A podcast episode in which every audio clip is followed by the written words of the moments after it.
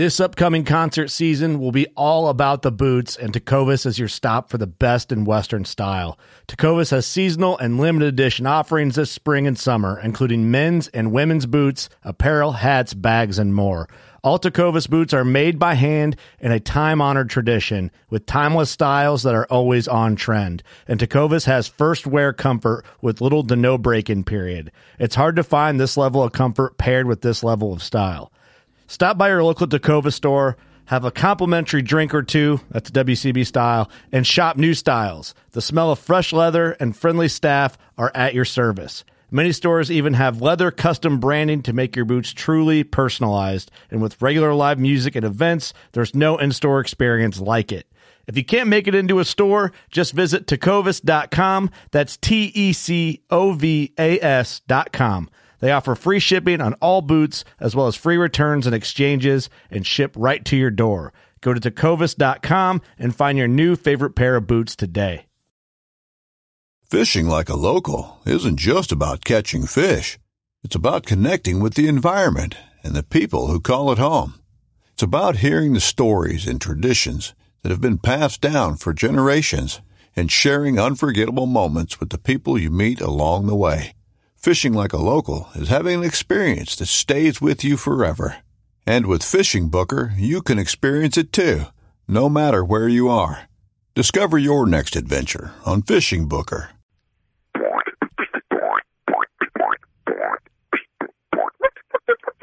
Hey, this is Nick Mundt from Bone Collector, and you're listening to a working class bow hunter podcast. You're listening to the Working Class Bow Hunter. That's right. This is the podcast for Billy Joe Lunchbucket, the working man, just like me and you. My name's Travis T-Bone Turner from the Bone Collector. Thank you for tuning in.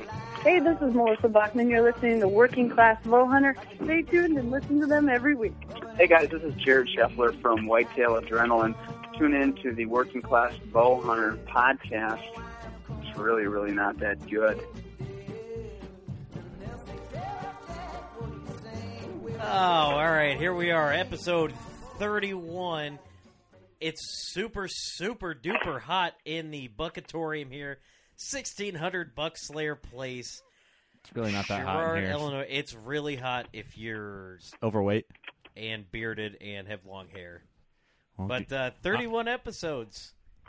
Uh, I guess we've finally run out of steam, so we're gonna we're gonna keep chomping away at the bit uh, to second ep- oh, we're second episode this week, and we actually have another Yeah, I episode think we're gonna do a third. tomorrow. So we're gonna do three again. We took a week off. We did four the week. We're gonna try and knock as many out so we don't have to do this during hunting season. But uh, uh, we've got a very very cool guest with us, and when I mean he's cool, if I tell you his name, like this dude, like I just want to give him all my lunch money. I mean, like that, Oh, yeah. that dude's that cool. I'm like, yeah, dude, just off his like, name, huh? uh, uh, you can marry all my sisters. I don't care. You have that cool of a name. How many sisters you got, Steve? I got one that's single right now, but Oh, all right. Well, she looks exactly like Steve with like a blonde wig. That's why she's still single. oh. oh, your poor sister. Ah, that's all right. Uh, let's uh, let's go ahead and introduce our guest. He's he's been on hold. He uh, he's calling us via payphone. I hear. Uh, from uh, from Kill Cliff Energy Drinks here and uh, Re- recovery. Recovery. Drinks. I'm sorry, and uh, protein bars here. We've got Baker Levitt. How you doing, Baker? How's it going, guys? I'm good, man. Good, good. I've never heard someone say that my name made them feel like they needed to give me their lunch money. Like it's, I've never heard that. It's a it's a Southern thing. Like I'm from Georgia, born and raised, and like you you'll meet a lot of people or hear a lot of people from the South with strange names or last names. I actually have three last names. My name is Baker Black Levitt. So it's just three last names compiled into one name, and it's been interesting. Well, just so you know, if you want, you can date Steve's sister. Um, I heard that. I heard that, and that is generous. I also said that she, heard that she looks like Steve. I don't even know what Steve looks like. well, get on our Facebook, and then you might never ever want to talk to us ever I am the again. most gorgeous man in this room on talking into a blue microphone right now. That's the only guy talking into a blue microphone. Um, so that just lets you know where we're at. Um, thanks for doing the show, man. Thank. I appreciate you guys having me on. well, we appreciate it. So, what's nice, up? Beautiful day here in Seattle. Uh, opening day of early goose season. Yeah, I heard And, you went uh, hunting this morning. I did. How'd I that did. go? I was. It, I mean, it went. It went. You know, when we were out there, we all had the right. We all had on our nice Sitka camo, layout blinds, freshly cut barley field. Um, layout blinds were covered uh, uh, perfectly. Decoys were perfect, except there were no geese. So you know. That could be a problem. Ah, well, you follow the uh, follow the barley, and that's where the uh, geese are. Yeah, well, the problem was the the field was cut yesterday, so they haven't had time to uh, find it yet. And also, it's heavy, heavy fog this morning, which is rare for up here. um, and uh, so, but the guys in the field, the guys at two fields down, put the boots to them. We just, we were the guys that were just, you know, we were practicing. You know. So you didn't see any geese at all, huh? Uh, no, we we had one group. We had a we had a, a barred up stack. One beautiful fly right in front of us, but you, you know we can't we can only shoot Canada's right now. And then um, just the fog was so bad they didn't see our decoys, and they were they were hitting uh the couple two fields down, and those guys were just crushing them. Oh well, at least you got to enjoy the great outdoors, right? Be be optimistic. Oh yeah, yeah, absolutely. Well, it's, it's Seattle, you know, and it was a beautiful day and beautiful morning, and hanging out with my buddies, and you know, it's always that's always a good thing. Like I don't care Well, what you, you got going on in life, or you know, any stressors or any of that stuff, man. You get outside yeah, like for that, sure. and friends, you start cutting up like you can't beat it. Hell, especially on a Thursday, man. Yeah. You know, I mean, you can't beat that like a during the week hunt. Wow, it's the Did you- best. now did you did you go enjoy some of those barley crops later? You know, when they're. Make some beer while I was out there. Um, but yeah, it was a. It's go ahead.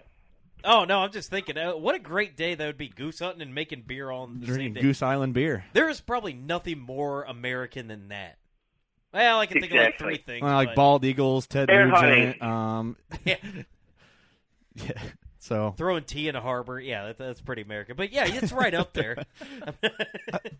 Oh man! So for our listeners who are wondering, what the heck is Kill Cliff? Can you kind of give us a quick rundown or a super detailed rundown, whatever you feel like doing?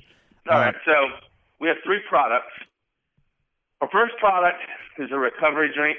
Um, long story short, you know, Todd, Todd's a former SEAL, and Todd was in BUD/S. Um, they were, you know, back in the 90s, early 90s, they were pumping 800 milligrams of caffeine and like tons and tons of sports drinks into those guys throughout the day mhm. to fight inflammation. And he thought there's got to be a better way to do this. And so, you know, he got out of the teams in 1997 or 1998 and then went, uh, you know, started a couple businesses and, you know, successful business guy. And, um, you know, the years went by and 9-11 happened and all of his friends that were still in the teams went off to fight the war on terror. And, you know, Todd's, you know, has people that are obligated to him for their paychecks and their jobs and stuff. And so he he, he wanted to go back in. He was about to, and then realized that if he went back in, he'd be abandoning people here that needed him. Mhm. So, and then fast forward to 2008, and that's when he started messing around with the formula for the drink. Mhm. And that's it kind of. And then 2011, um, I'm sorry, 2011. That's when he made the drink, and he and I crossed paths. May 23rd of 2011. Uh, was started in January of 2011, and you know, off to the races. So basically, he wanted to create a a drink that was like an like a Motrin in a can, for lack of a better way to describe it. Mhm. Um, without doing a lot of tech talk, it's not a miracle pill. We don't make any claims. Um, and you drink it, you feel better. That's that's you know, uh, that's kind of our our deal. And then we then our next product we came up. So we have four flavors of recovery drinks: tasty, double awesomeness, free fall, and very legit. And then uh, we came out with with protein bars, um, high protein, no sugar, uh, low carb, and then we just launched our cold brew coffee. See, that's where I'm like, ooh, man, that that perked my interest the That's most. That's an out every morning drink right there. Uh, It is the only shelf stable cold brew coffee that does not need to be refrigerated in the world. really. ooh, In the world. So you can So I take was that just in with Alaska you. recently. Yeah, you take it anywhere. I was just in Alaska, and they don't have cold brew coffee in Alaska for that reason, because most cold brew coffee, most cold brew coffee is shelf stable for ten to thirty days. Sure. And Oh, shipping yeah. shipping stuff to Alaska, you have to put it on a boat, and it's normally ten to two week transit time. Mm. Best case scenario. So by the time they would get some of this cold brew coffee, it would already be expired. So everyone up in Alaska is drinking Kill Cliff cold brew coffee, or you know, They're about to. It's on the way. Yeah, because I that mean is- that's really all they can get. Which good for you guys. I'm really hoping to start seeing episodes of Alaska State Troopers, and instead of them getting busted for various other things, they just they're like, "Officer, I'm I'm super polite, and I have this cold brew coffee. Would you like some?" And then it explodes, and you guys make millions of bucks. And, it's, it's, and then people are going to be trying to bribe police officers with it. Oh Yeah. man, You'll have to get some of that stuff to those uh, so- de- deadliest catch guys. yeah. yeah, no, no doubt. Yeah, that that shows that shows kind of insane. Like uh, that's not something. Like I'm all about life experiences, but like I don't foresee myself or have any desire to go spend 30 days out in the Bering Sea. No, no, no, no. I work on the Mississippi River, and that's enough for me. Um, I, The, I, um, I rarely take showers. That's way too much water moving too fast for me. I'm not. Yeah, it it it just looks insane. You know, so it sounds I'll like stick to my. What's that? it's. It sounds like Kill Cliff has like good formula for outdoors Mhm. st- lifestyle people. You know, you got your the bars you can eat when you're out there hunting elk and you're out there camping, and you got your your drinks you can throw in your pack. You don't have to really refrigerate it, and you're good to go. Yeah, you're out mean, there falling asleep in a tree stand, and you don't need to refrigerate this. You know, you can Yep. grab.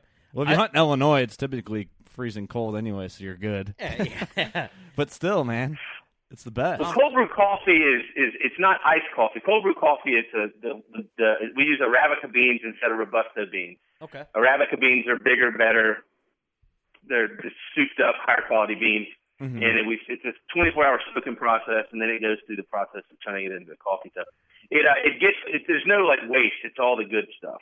You Gotcha. know. So, but yeah, I mean, I've sat in a deer stand in Georgia many times.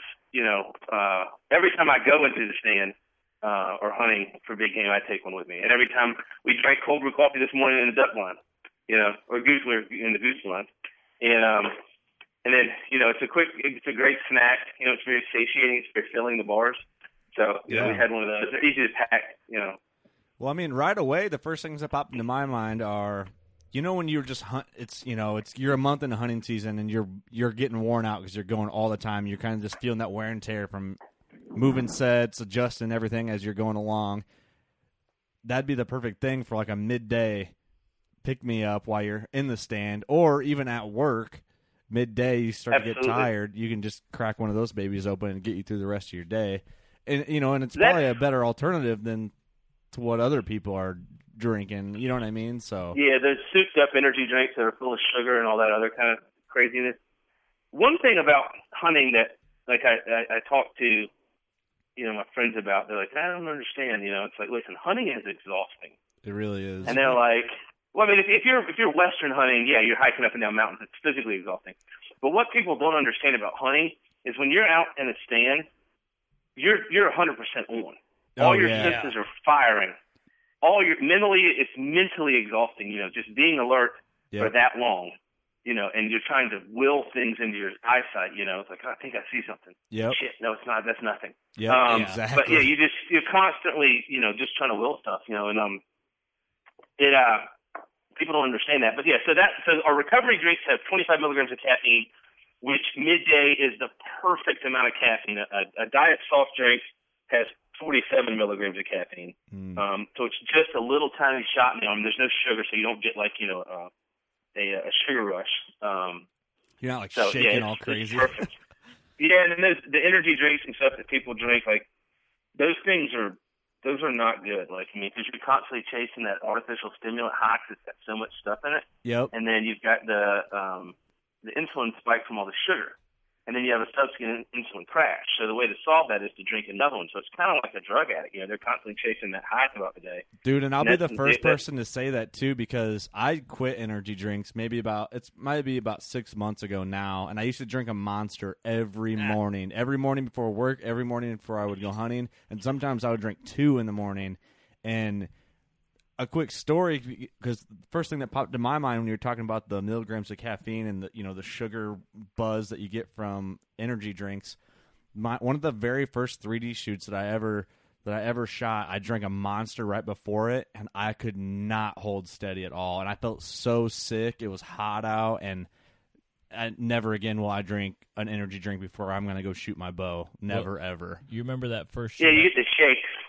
the first shoot I did with you guys, I had drank a other brand of energy drink. Go ahead, say it. No, Say it. You know No, I'm not gonna. No, don't I'm don't gonna it. call him out. But I had taken a double, you know, because I woke up, came to the shoot, wanted to be focused. That was their main thing on focus. Yeah.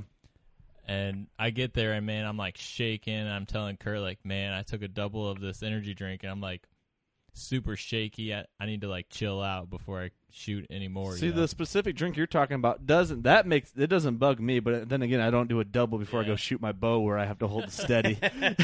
You know, there was a. I, I, I, I got. I, I, I don't want to get too off topic, but other energy drinks that are out there. Yeah, I mean, I've done that before, where I've I've woke up and I was on my way to the tree stand. Well, I know I've got a forty minute drive ahead of me, so yeah, I can get one of the store brands, you know, the Red Bull or whatever. But I mm-hmm. remember there was one time that Red Bull is liquid garbage. it is terrible. I don't suggest it to anybody. But then, like, I saw this guy, and he came in, and he had a he had a Rockstar Energy shirt, a Rockstar Energy hat, and he was buying four Rockstar Energy drinks, and I'm like, that, that's probably not good for you, man. I, no. You know, like, how do you need that much caffeine? I work third drive, shift, man. I got to stay up. You drive. It's that- not, and it's not. It's not so much the caffeine that's bad. It's it's all the other stuff in there Oh, combined with all with that super dose of caffeine. And like mm-hmm. I said, you, with all the sugar in it, you have an insulin spike. So Mhm. you got Oh, yeah. sugar, and then you and but then here's it's a combo because now you also have a, an artificial stimulant spike. Mhm. All right. So you got two things shooting you up to the moon, and then they both you get a crash out of both of them. So it's not just like a sugar crash or like a caffeine crash. It's you're getting a double whammy of that. So the only way to solve that problem is to drink another one, and that's kind of the recipe for that stuff. Yeah, more and more and more. Like you said, you can get it. It's almost like you could get addicted to it. Really. I mean, Yeah, it's, it's yeah for sure. Yeah, yeah. You get used to that that that that rush. there. you know, and then it's habit forming too, and then then you become you start to like you know psychologically dependent on all that stuff. And anything anything done anything in moderation is fine. You know, Yeah. Like, there's a purpose for everything. You know, Yeah, that's very and true. So- you know, and Like you can get addicted to cheeseburgers if you if you wanted to, you know, like. But That'd be a I'm great five ten. I'm five ten, two hundred and thirty pounds. I fight that addiction daily. it's a struggle, man. It's a struggle. hey, my man, I'm 5'8", 270. We're close. yeah, there you go. You know, we we, we know each other's how it feels, man. Oh yeah. Uh, here's the, here's the thing I'm upset about your product here, uh, Baker. I'm looking at the nutrition facts, 15 calories. That can't do. Put a couple zeros behind that. Uh, I'm not seeing any uh, any corn syrup. What's going on with that? No, no sugar. No sugar. I'm seeing milk thistle, vitamin E. Uh, you know where I went, Illinois. We need to see more cor- corn syrup and everything. yeah, that's, that's exactly what we need. Yeah. Oh man, So when does y'all- when does y'all's hunting season start? October first. October one. for for Uh, deer. I have jury duty probably that week. Yeah, and I have a Uh, wedding October third, so uh, you know where my thoughts are on that. But uh, Yeah, me and Right. Eric, me and Eric are on shutdown, so we'll be out there. Yeah, we've got our our uh, bow for um, deer is open, bear with a rifle's open now, and then elk opens Saturday. So I'm going elk hunting um, this weekend over in Eastern Washington. So yeah, I mean it's living in Washington's cool, man. There's a ton of cool stuff up here. The game laws are really interesting and kind of difficult to understand, and like you know you got draws and permits and units and all the application processes and all that stuff. But the things that we have over the counter up here are awesome. see, Washington's one of those states where I've always wanted to like get out there and just see it because I just it's I heard it's just beautiful. My It's girlfriend was born just uh, just north of you guys in uh, Surrey, except that's uh, a whole different land up there. They've got different Yeah. rules. Canada. Oh, yeah, Day. for sure. Yeah, but she lived in Yeah. Seattle for uh, a while, and I've always wanted to go to Seattle because I hear it's the food capital of the world. So, you know, it's it- it's kind of funny. You got a you know a, a very nutritional drink that you know you're slinging, but yet the amount of restaurants that are Sla- up there slanging. is uh how many how many it's- restaurants are around you? How many what? Restaurants. What like a places to great eat. question on a hunting podcast, Steve. Well, hey, you know. So yeah, the food up here is the food up here is really good. Um, there's a there's a huge agricultural uh, component to living up here. So our duck property is up in the Skagit Valley, and there's just tons and tons of agriculture up there. There's a lot of like uh, you know a lot of farms and like all you know, and then you've got the you know fishing and crabbing and everything's really fresh, great sushi. Oh, I Yeah, can't the- the imagine food's phenomenal seafood up up there. That's my. Oh, yeah. That's great. Yeah. So you guys have Yeah, we had moose, What's that? elk, moose, elk, blacktail, or uh, you guys are blacktail Yeah. country up there, right? Well, so it- Washington is divided by the Cascades. So Western Washington is obviously west of the Cascades, and Eastern Washington's on the other side of the Cascades. Eastern Washington is very similar to Idaho, Montana, Wyoming. Mhm. So in Eastern Washington, we have whitetails and we have mule deer. Oh yeah. on okay. West in Western Washington, we have blacktail. Um, it Man, is That's awesome. it is um, Western and Eastern Washington are night and day, totally different. Um, really no similarities. One's high plains, uh, you know, and then the other one is just you know deciduous. uh, Is there quite a bit of public land out there to hunt? Oh my God, that's all there is.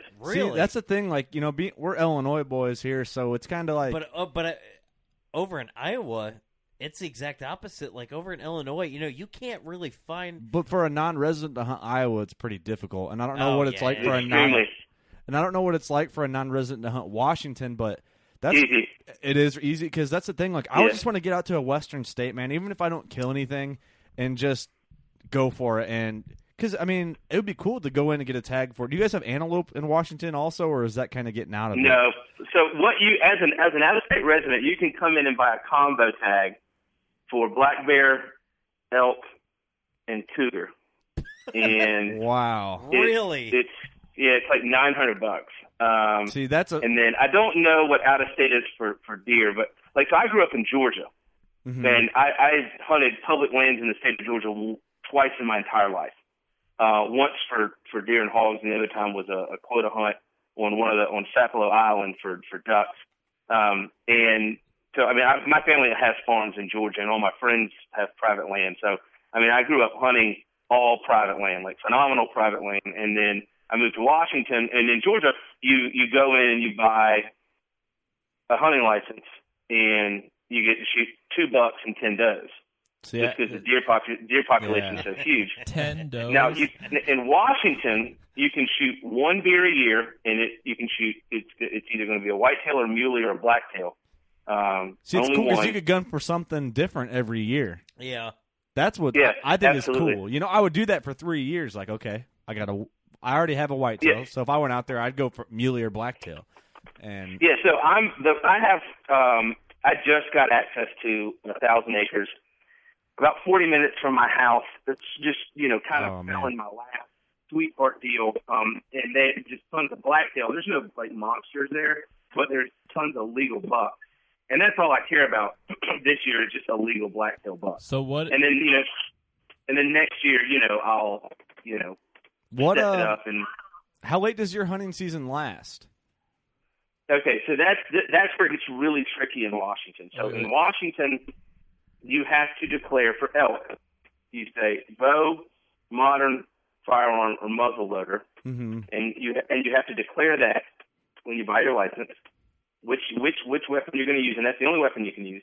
Oh, really? And then yeah, and then um, you declare Eastern Washington and Western Washington. So my Wow. elk is archery, and that's Eastern Washington. Now I applied for a multi-season permit for deer, and I got that, which means I can hunt with a muzzle loader, a bow, or a rifle. mm-hmm. The rifle season in Washington is a total of about nine days. Mhm. Um, so, but archery, I'm gonna, I'm a, I'm an archery guy, so Yep. I'll go after. Um, uh, I'm gonna this year is blacktail, so I'm gonna hunt for, it, and I'm gonna use my bow. and then when Awesome. bow season ends, if I don't get one with my bow, I'll probably switch over to muzzleloader. But muzzleloaders here has to have an open nipple, which is strange. You know, the, the primer has to be open; it can't be uh, An inline. enclosed. Yeah, and so I'll switch to that. Now, Black Bear is with a rifle. So what I'll probably do is Monday I will hit the ground looking for a black bear with my rifle, and then um, see kind of how that pl- plays Man. out. But um, you mentioned uh, yeah. a legal blacktail, right?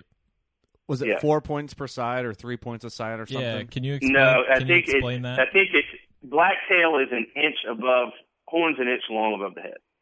Muley, Oh, okay. it's, in whitetail, it's got to be three on each side.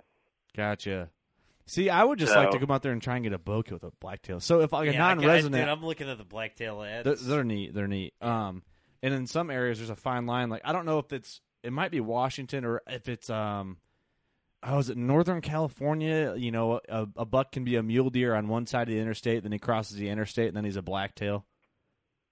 That's well, in Alaska. That's like Kodiak's grizzlies and brown bears in Alaska. I know that's the case. It's like a coastal blacktail- versus inland is really Yeah, yeah. A black now a blacktail and a whitetail and a mule deer are it does that's that would not that's that's a different species. yeah. Uh, I'm sorry. Yeah, it, it's the same genus, but it's a different species. Um, the a, a blacktail looks, in my opinion, it looks like a, a mule deer, Yeah, yeah. for See, sure. but it's got a it's got it's got a it's got a little black tail on it. hmm Hence the name. So yeah, do you and they know? don't get like a, a, a like a nice a nice black tail up here in Washington. If you were to compare it to a southern whitetail, which I'm used to hunting, you wouldn't like. If it were a whitetail in the south, it would you, people would know you, you pass on it. But they just Yeah. don't get as big. But there are some big blacktails, and I'll tell you this: a big trophy blacktail buck is a beautiful animal. Yeah. Oh yeah. Well, it's like Yeah, darker so- hide, really. I mean, they kind of Mhm. have like that gray face of a muley, but down in, into the hide, it looks like it gets a little darker. Yeah, yeah. See, and- it's, and- it's got more in common with a mule deer than it does a whitetail. Yeah. Yeah, and and they gave uh, they give rednecks like us in the Midwest a, a real easy pet. Well, Illinois and Iowa, I mean, you know, we don't have muleys here. We just have. Do you imagine how big the muleys would be though if they were here? Oh yeah, they'd be giant. Well, Kansas kind of. Well, we're get we're getting a little yeah yeah we're getting a little I mean, off it's just- topic well, on but it's but, it's kind of cool to talk about.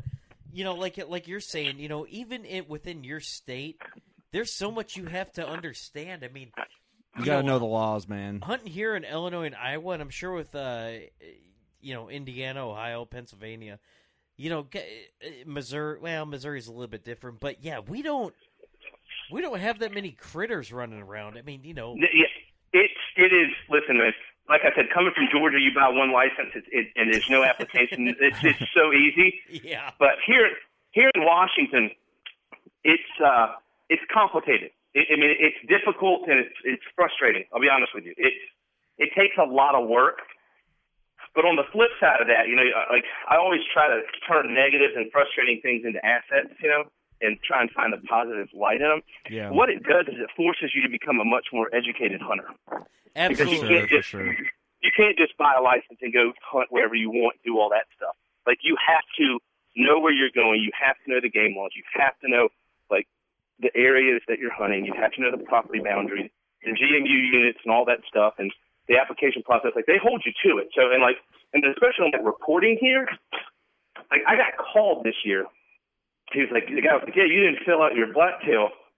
I mean, your black bear uh, info thing. I was like, what are you talking about? He's like, yeah, you didn't submit your. Like, they- called me. They're like, yeah, we just need you to submit that. I was like, I thought I did. I apologize, but just to kind of put it into perspective, guys, how much different game we have out here. Where's that thing? Um, I'm going to read y'all. I'm going to read off to you everything that I applied for, and that is available. Oh, I'm running upstairs to get behind me. It's available in Washington. See, I'll have to look up what it takes to hunt in Washington as a non-resident because because No, that's it's not, easy. that's not a It's very easy. Yeah. Yeah, you don't have to build points or anything like that. Do you, is it kind of you apply and get like an You over the counter? You can get over, over the counter, you know, bear, um, elk, cougar. That's over the counter. Oh, okay. I got you. I got you. But um, like like moose, for example, you draw a moose tag in Washington once in a lifetime. Really? Really? Yeah.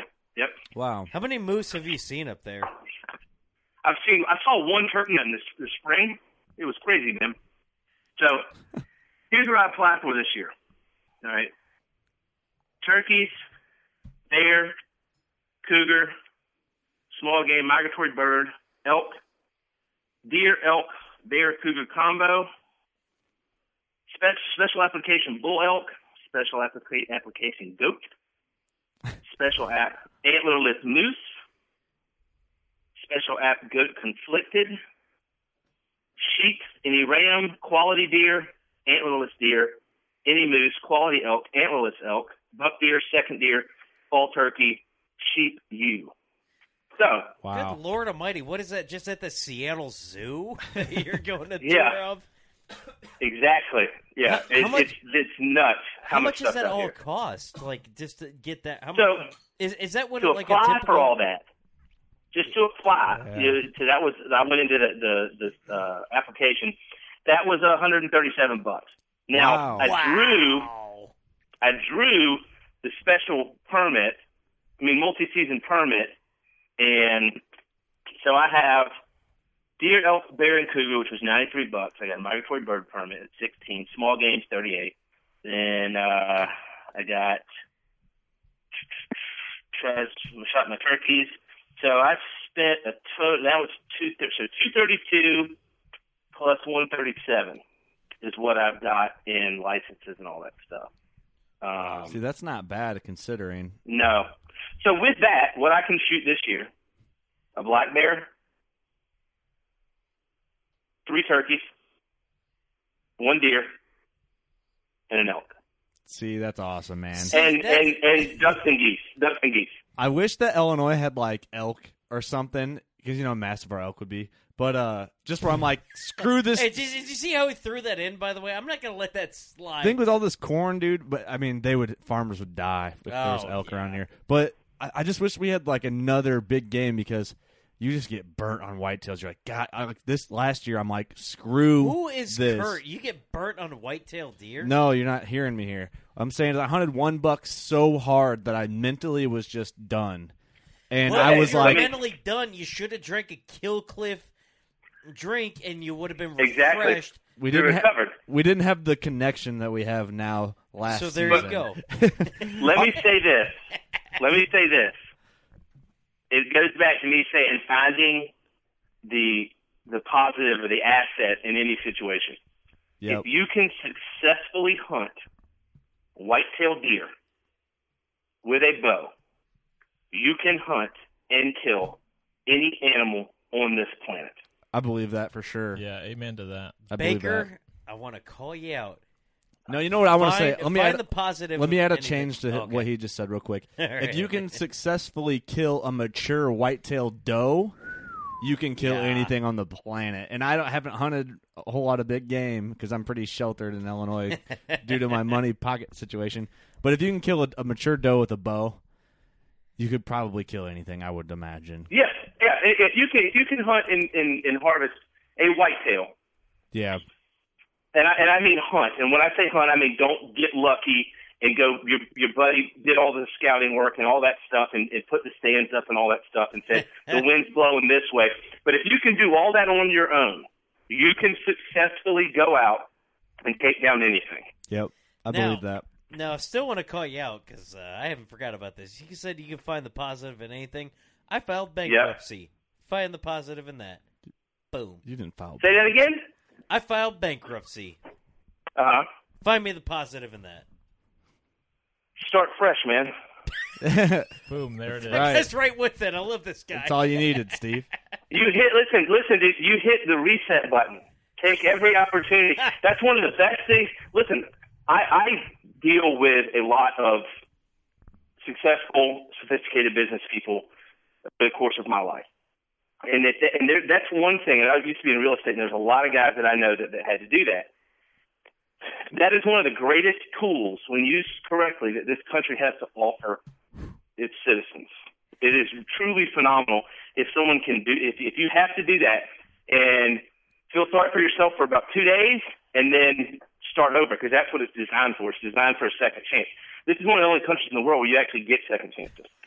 Know. Ladies, ladies and gentlemen, I just want to state for the record, I did not file bankruptcy, but the fact that I said that and Baker came up with that answer, this is the realest human being you have ever listened to. that is fantastic. Good lord. That, that's that's just how it works, man.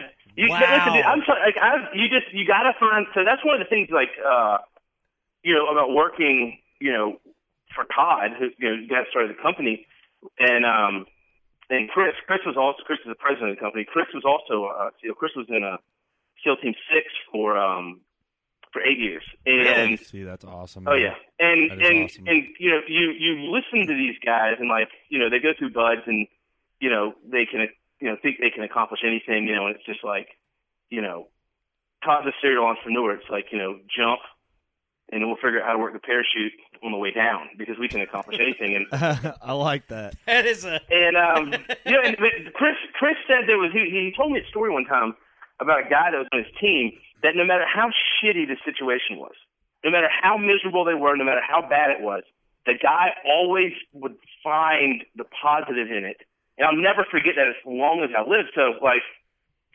You just you, you, you just got to do it because if you're not, you know, feeling sorry for yourself, or I'm not saying when people feel sorry for themselves or they get stressed, that doesn't accomplish a damn thing. Like if anyone in this world, hold on, if anyone in this world can tell me the benefit for for pity or for for stress, like what does stress do? Does it, it doesn't help solve the problem. It doesn't make anyone feel better. It, it does down. nothing. It, it yeah, it's, it's like an anchor. It's like, hey, I'm sailing along. Hey, let's throw this anchor out. You know, I mean, it just it doesn't do anything. And like, you know, you know, that's, that's just kind of that's one of the best things about me having ADD is I'm, You can't I'm dwell quick on to something. forgive. I'm quick to forgive because I'm quick to forget.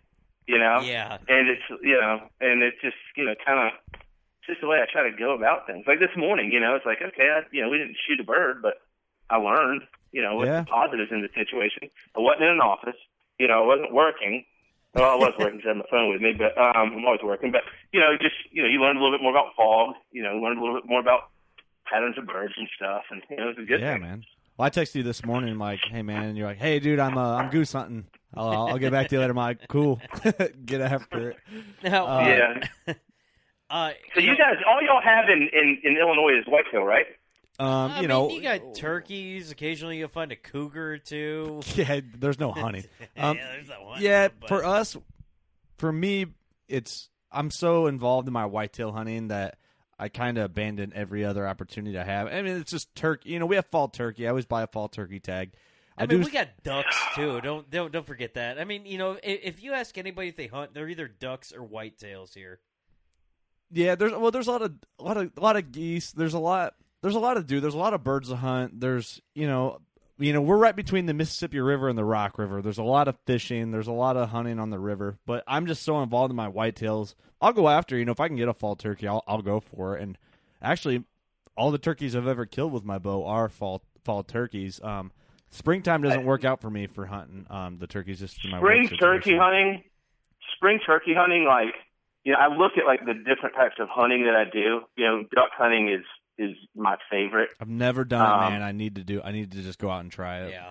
If you don't have time to spring turkey hunt, man, like you, that's one of the things. Like you got to like weigh your like how much free time you have Mhm. and like what your passions are now because you get on a good duck hunt and things will change. I know that's the thing. That's kind of like it's like I'm I'm contemplating getting a tournament archery bow.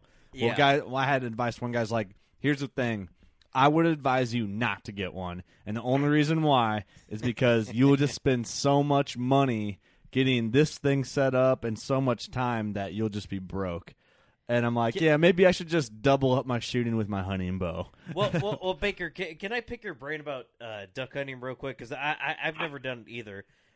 A lot of my best friends every year they duck hunt, uh, and I happen to see there's this duck hunting lodge somewhere in Arkansas, And when I say it's a lodge, I mean this is the Hilton of duck hunting. Is it Stuttgart, Ar- Arkansas? No, uh, what's the name of it? Do, do you know, Jonesboro. Do you know the name? Of Ducky? Are of you the talking lodge? about? Oh, you're. Is it in Arkansas or Kansas? Are you talking about? Um. Damn it! What is the name of it? Um. I saw it on uh, Red Arrow TV. This guy was like, they went down there, and I looked at this and I go, uh, oh my god, that's if I had a billion dollars, I'd have that. Are you sure it's Arkansas, not Kansas? Is it Kansas? It, I, I'm pretty sure it's Arkansas. I could be Yeah, wrong. 'cause I've been to Arkansas, and Arkansas, to me, no offense to any person listening to this that lives in Arkansas and hunts. Here we go. The but the problem that I have with Arkansas, and the reason that I, I would not go to Arkansas, um, unless I, it was like a, a friend invited me to his place and he was not a guide. The problem I have with Arkansas is the sheer volume of invaders.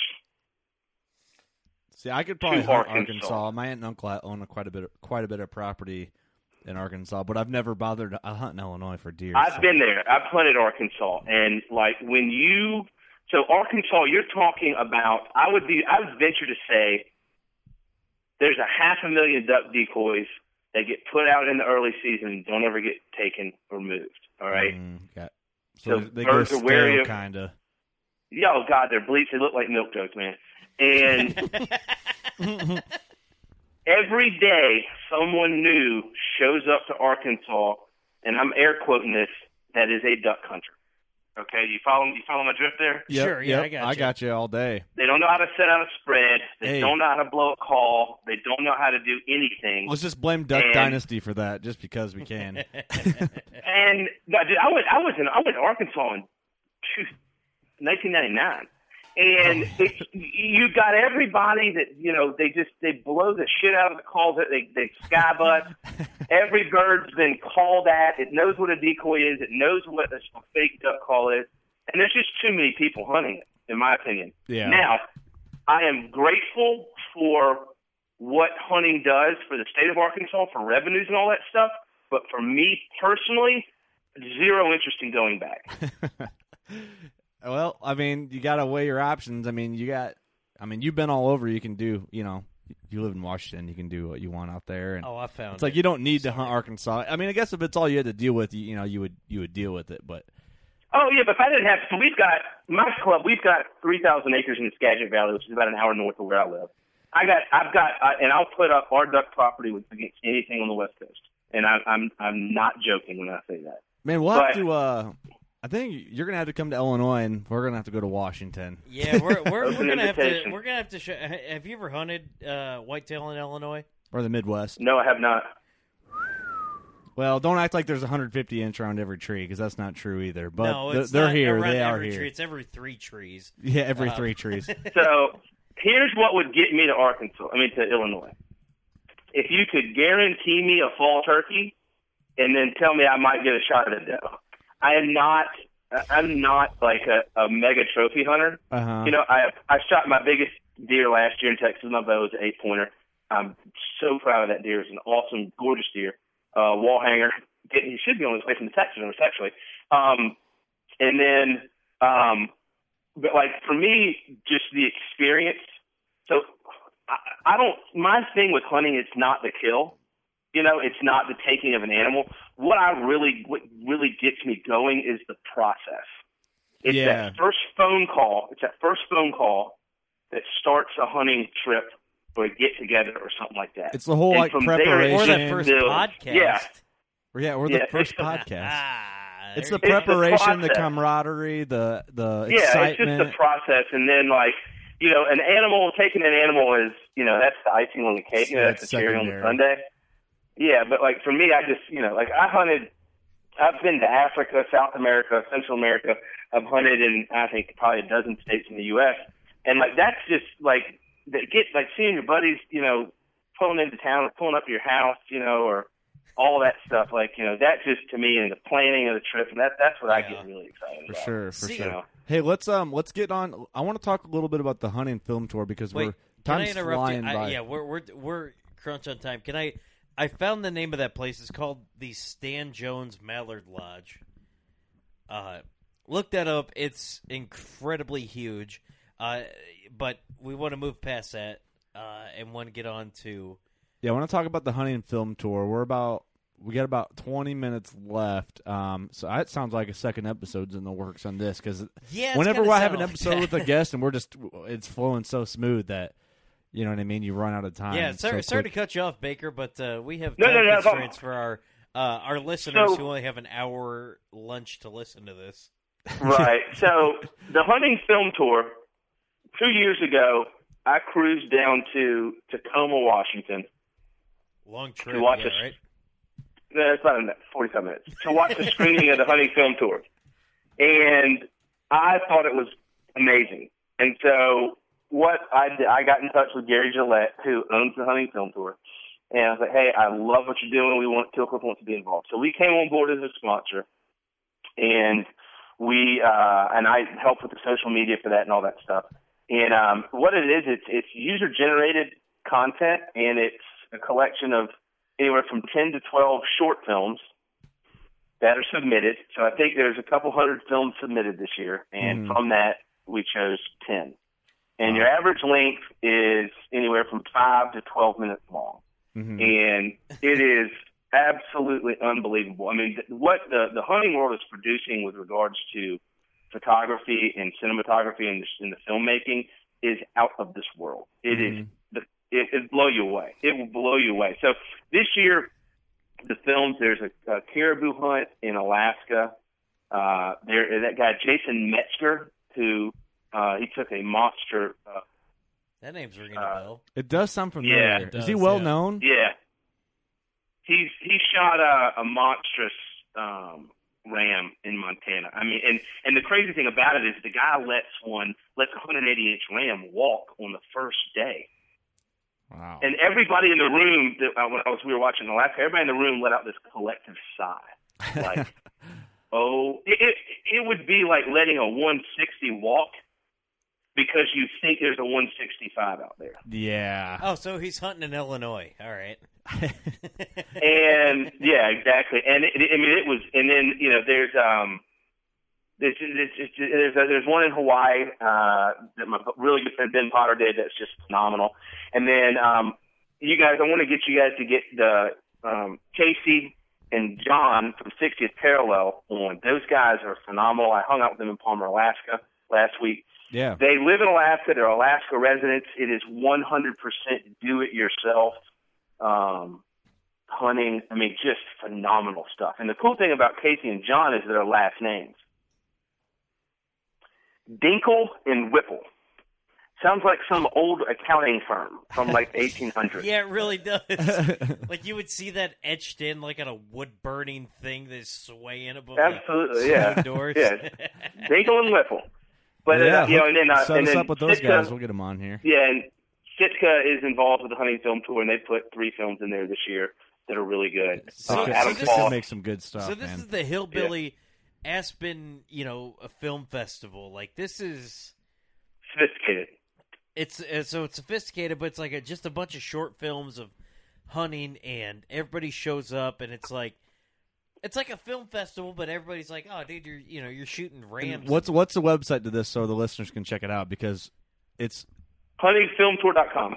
yeah get on there check that out because there's some guys out there who hate like full blown commercialized like TV shows so this could be the thing Not at all. Not it's it's so you got 45 minutes, 15 minute intermission, uh, and then there's raffles and giveaways from all the sponsors: Kimber, Sitka, Yeti Coolers, Kill Cliff, uh, Boone and Crockett Club, Rocky Mountain Elk Foundation, Kenetrek Boots. yeah that's awesome man Missing Uh, it. the Boone yeah. Crockett Club's Vortex involved huh? Yeah. that's awesome So it's it's just it's great, man. I mean, it's you go and you hang out with your buddies and you get to watch some cool films, and I promise you, you will leave an inspired and better hunter. It will motivate you to go out and hunt a little bit harder, and you know, pay a little bit more attention, and you know, just kind of just you know, it, it, it's it's great, man. I'm a huge fan of it. So wait, it's going to be a great success. If if we enter a if we enter a film like because we're awesome, I'll just say it for all of us. Well, uh, and our film draws number one. Will Kimber all send us some firearms? Because uh, Kimber is a fantastic company. Kimber's great. I'm a huge fan. Emily, who runs her social media, Emily Rachel, they're very good friends of mine. Um, great gals. They sent me a Mountain of Scent, which I have over here in my office. I need to go get a scope on it so I can go bust a big bear with it. Um, I'm not looking for a big bear. I'm just looking for a bear. I mean, I'm that's you know a, a boy growing up in Georgia. You know, Washington State black bear to me, that's just kind of like you know just crazy. Yeah, no, that's what I'm saying. I was like, I just want to kill a bear. Yeah, I, know, I went last year and we saw nine, Yogi. and I missed one. Yeah, I missed one last year, which was just frustrating as could be. But um, yeah, it's crazy, man. Just great living out here and all that stuff. But um, yeah, the hunting film for uh, Gary's great. Um, all the filmmakers on there, they produce really great stuff. Uh, it's just something really exciting because it. I, I think you can honestly, you could put like an anti-hunter and let them watch the hunting film tour. and I truly believe it would change their opinion. I don't think they'd fall in love and start hunting, but I think it would kind of show a different side Open of their what eyes we to did. it a little bit, like let them see the light a little. Yeah, you know, just kind of let them know that it's not all just like blood and guts and going We're not running around in a loincloth with a tomahawk trying to, you know, kill a deer with a Well, the hammer. thing with you know? the thing with people who don't hunt, uh, they look at hunters and it's kind of still it's getting out of it, and like things like the hunting film tour and just different, you know, film production is gonna it's gonna change the whole outlook on hunters. I think because there's still kind of that outlook that you know it's rednecks running around missing teeth shooting guns out of trucks, and it's not that at all anymore. And that's it's it, I think it's changing to where it's kind of like people are seeing the light where like oh man it's natural meat. It's never been handled. They're going out and getting their own groceries yeah, from and the also woods. you got to think the one thing that's empowered anti-hunters is technology, because you have hunters talking about what they're doing and showing off on social media to their friends and family like what they've done, and then you've got these anti-hunters who also are now emboldened with their ability to communicate and you know, where 10, 20 years ago, anti-hunters would just sit around and say, God, I hate hunters. Where now they can actually go on social media and voice their opinion and attack hunters. yeah everyone has Um, a voice now so Yeah, so the thing about anti-hunting is like, you know, we could sit down and explain to them conservation laws and, and how licensing fees go to support wildlife and how hunters are the ultimate conservationists and it's, it's free range meat and all this stuff and, and, and this and that. But at the end of the day, the one thing that we can never justify to an anti-hunter is the taking of an animal's life for fun. Because there's no way you can spin that into a positive. Like, and that's the Yeah. thing that like we've got to figure out how to convey. It's like you know that's the thing that they don't like, and that's the thing that like you just it's you know you just it's charismatic megafauna. Like I think they there's look a, at there's a fine line there between fun and passion. When you're passionate about something, you're like- gonna enjoy it Exactly. There's Yeah. more. Absolutely. There's more to it than just going out and slinging an arrow or firing a gun at a bear or a deer or an elk or what have you. But when you're passionate about it, when you put in the hours, like You're gonna off enjoy it. season, yeah. It- There's know, there's more to it. it's just reward to that your they hard don't work see. is what I've it al- is and everyone's got to love reward to hard work you know it's He- Here's the, here's the here's the thing uh, that I've always heard. All right, there was always a story, or it's this little uh, I, I don't know what you call it, but it was, uh, you know, there's a, there's a bull in Spain. There or there's two bulls in Spain. One grows up, uh, you know, on a farm, lives its whole life, and dies in a corner somewhere. The other one is on the biggest stage of an all uh, stage of them all, and has a chance to kill you know the the bull slayer. I can't remember what the name of it is but it goes out in glory and it's very honored as soon as it goes out. So it's like would you rather be? Would you rather go out at least fighting or you know just die in a pasture somewhere? I mean you know it's it's really no different you know if if we're shooting a deer you know and it's either the deer and there's a video that you can watch of a, a bear attempting to kill a deer we're not really sure if the deer died but it's suffering. It's suffering for so long. Well, right. You have yet, as- you have cattle Well, that but are that are born to die. Right. They're being Born to die. sh- shocked into a trailer. Uh-huh. The trailer is being drove whether it's 99 degrees or negative 10 degrees to the slaughterhouse. They're being shoved in a Exactly. chute and they don't know what's going on. They're scared out of their mind. but a big mature buck or even a, even a doe i mean if the the better man wins i mean that that's really what hunting is is you got one up on on the animal i mean it's not and there's some people who like i'm not gonna you know sit here and defend everybody that poaches animals because i certainly won't. I think poaching's a terrible crime. Uh but when you can when you can use the elements in your favor and take that animal and then you put it in your freezer and then you feed your family for years that deer that you shot is now in your fridge feeding your family and your family's doing good for people you know it's just it's kind of one of those things It's, it's never just like it was back in Native American days. They didn't have grocery stores. They the couldn't- difference now is you don't need uh, you don't need to hunt. It's your it's your option that you want to be blessed. You want that meat, man, and you want you you have that passion to go for. it. I mean, you it's a necessity for me. I didn't mean it to come off that that came off kind of wrong the way I worded that, but it's just it's a healthier lifestyle, man. That's basically all the way. Yeah, and let me say this: like, you hear people say that oh, the Native Americans used every bit of the buffalo. They did use every bit of the buffalo, but they didn't always use every bit of the buffalo. Uh-huh. Like, there's Yeah. documented there's documented cases um, of Native tongue. Americans doing buffalo jumps, killing 16, 1800 buffalo, and just taking the tongue out. And that, Yep. that was Steven Rinella. Steven Rinella wrote a book called American Buffalo, which I highly recommend Yep. for everyone to read. It's phenomenal. But yeah, I mean, like, and and then it, you know, and, you, know, you talk about you know, oh, humans are cruel. You want to see some cruel shit? Watch some videos of elk hunting. I mean, of wolves hunting elk and whatnot and deer. yeah Like they're opportunists. They kill just wolves are the only animals uh, that actually kill for fun. Yeah.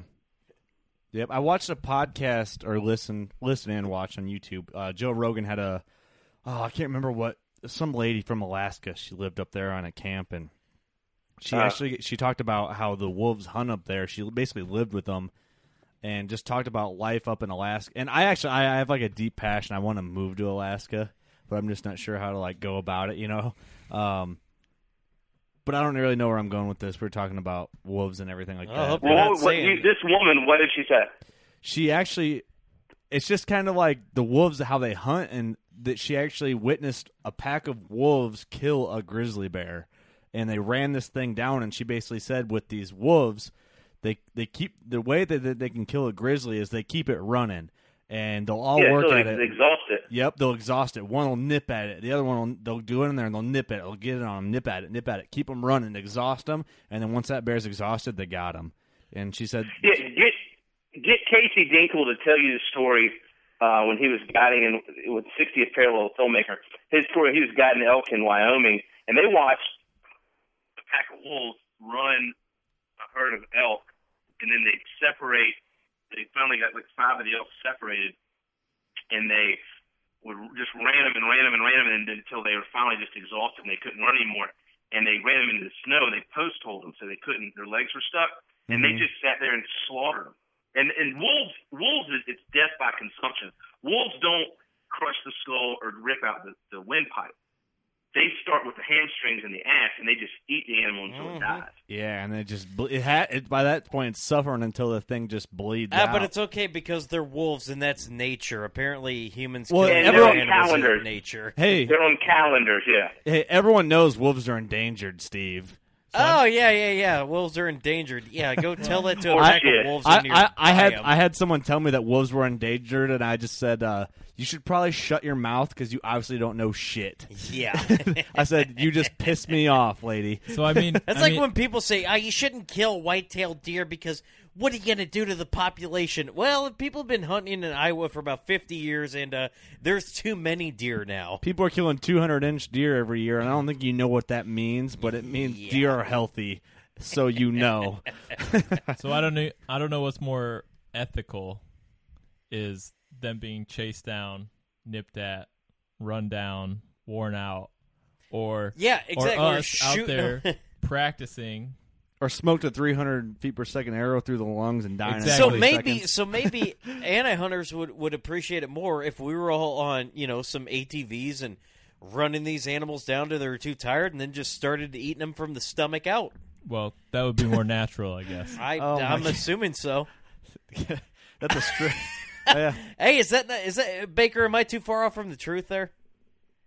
No, I, I think people are. They, I think it's um, you know, people they just they don't know what they're talking about. Like Yeah. they have a perceived They're so removed idea from of it. how things are, and then yeah, they just they don't know. Like you, they just don't know. You know, and they have opinions, and I mean, you yeah, know, and that it's it's something that'll get us fired up, and uh, I. Yeah, I'm we gonna call, we, I'm we have a call it tendency to get to get worked up on. Yeah, stuff I'm gonna like I'm gonna call it quits to the anti hunting stuff, just because it, it, it It's so it easy to go on a off, rant about it. Yeah. and it's never gonna go anywhere. I hope, but I did Yeah. want to bring up one last thing. Uh, on. Carbon TV, we could see Kill Cliff Outdoors. Can you explain uh, a little bit of that to us? So yeah, on Car- Kill Cliff Outdoors on Carbon TV. So Caleb Copeland and Mark Woolley approached us three years ago to sponsor um, a TV show they were doing, and I said, "Well, we want to sponsor. it. We'll be your partners." I said, "Okay." So we partnered up with them, and you know they already shot about seven episodes, and you know we that was our foray into the outdoor TV world. And we're basically the problem with outdoor TV is that you're beholden to the network, and they show it when they want to show it, and that's it, you know. And then you got to pay. And, and the hunting television world, it's kind of backwards. Like in the hunting world, you pay for your TV slot, but Mhm. you have to pay the slotting fee. Whereas in regular TV, if it's a good show, they pay the, the networks pay the, the TV show. Yeah. And so, um, you know, from that, and then we, you know, that's when I met Gary, and then we switched from from wanting to do, we were going to do a second season, and we decided we were going to do short films and stuff. So we've been working on those, and we've got a couple coming out. Um, we did a little duck hunt one that's uh, or turkey hunt with that's on um, uh, Slade Northwest website, and then um, we've got a really good duck hunt one coming out here in the next few months. and that's on carbontv.com. Um, yeah. is that first season. So, so you guys switch more to the the short films, which they look fantastic. I mean, you know, we were uh we're going through everything and and uh, and checking it out, and I, I I love the short film idea. I really do. Yeah, absolutely. I think that's Oh, that's uh, great. for me. That I think I would enjoy that a lot more. Um, Yeah, go check out uh, Cana Outdoors, C A N A, Cana Outdoors, and take a look at um, Ben's Alberta uh, duck hunt with Gary Gillette. Gary's the guy that owns the hunting film tour. They did one in uh, in Alberta last year. So yeah, C A N A Outdoors, Cana Outdoors. It's really good. Okay, cool, cool. Well, heck, we're getting to the end of our time here. Um, Baker, if you're ever in the Midwest, hit us up, man. We'll try and figure something out. It'd be cool because I think we could easily do a lot, a bunch more episodes because this hour flew by. Um, Absolutely. so yeah, we yeah, appreciate you guys having me, and um, yeah, we'll do another one here in a couple weeks. I want to get you guys. I want to introduce you to uh, to uh, Casey and John from 60th Parallel, and then get Gary Gillette, who actually owns the hunting film tour. Um, yeah, man, let's uh, do it. on the show. So yeah, I'll do. I'll shoot you an email introduction uh, this evening to those guys. Yeah, for sure. All down. Um, guys, check out killcliff.com. Um, We're in GNC and vitamin shops, every single one in the country, and then grocery stores and gas stations and all that good stuff. Oh, you guys are at GNC. and GNC then, uh, and vitamin shop, yeah. and then also huntingfilmtour.com. Um, yeah, and then we're also in Sam's Club, Walmart. Cool. Yep. Check right. them out. And, Um, uh, you try that out this hunting season. Get some of those bars. Get some of the recovery yeah, even if you're like, ah, you know, I, I don't want to, you know, I don't know how this recovery drink. Just buy the product because it's a veteran-owned product, and how great would would Yeah, you how feel How better if, is that? And yeah, tomorrow's you, September you can make 11th, a so- veteran a millionaire if just by spending your money. Do that. well, des- well deserved. Okay, Steve's. Okay. I just no, hey, I, I'm hey, on, I'm on board with If it. you man. ever see any veteran-owned companies, spend the money, whatever. I'm game for that. Baker, thank you so much for man. being on the show, man. Um, Yeah, we'll hook back up with you. We'll do another one. It was fun. Yeah, don't don't right, hang up, don't hang up yet. Uh, we're gonna end the show and then we'll uh, we'll talk to you. So- after that, Yeah, all right, guys. We're probably gonna have another episode tomorrow. I think on schedule. Jordan Hubinski from the Bone good Shed, buddy Jordan. Mr. Jordan. Um, he'll be back. He's actually gonna, coming to Shirard in the He's studio. gonna be a homeowner by tomorrow. So uh, yeah, that should be working out. Um, that'll be up late tomorrow. If you listen to this daily, then or weekly, then tomorrow. So And Friday, enjoy your Come Friday. out to our shoot Saturday if you're just hearing this. Like if you're hearing this Saturday, get in your car, head out now. yeah, exactly. So all I don't know what time you're hearing it. thanks guys. You know what to do. Go shoot your bow. Later. Later. Peace out. You'd think, with four of us spread out on a tiny island, that the task of tagging a whitetail would not be a big thing. But, as I've learned, no matter where I've been, whitetails can be damn tricky. Pursuing wild game in wild places. Tune in to Hunt Stand Presents Saturdays at 8.30 p.m. Eastern. Waypoint TV, the destination for outdoor entertainment.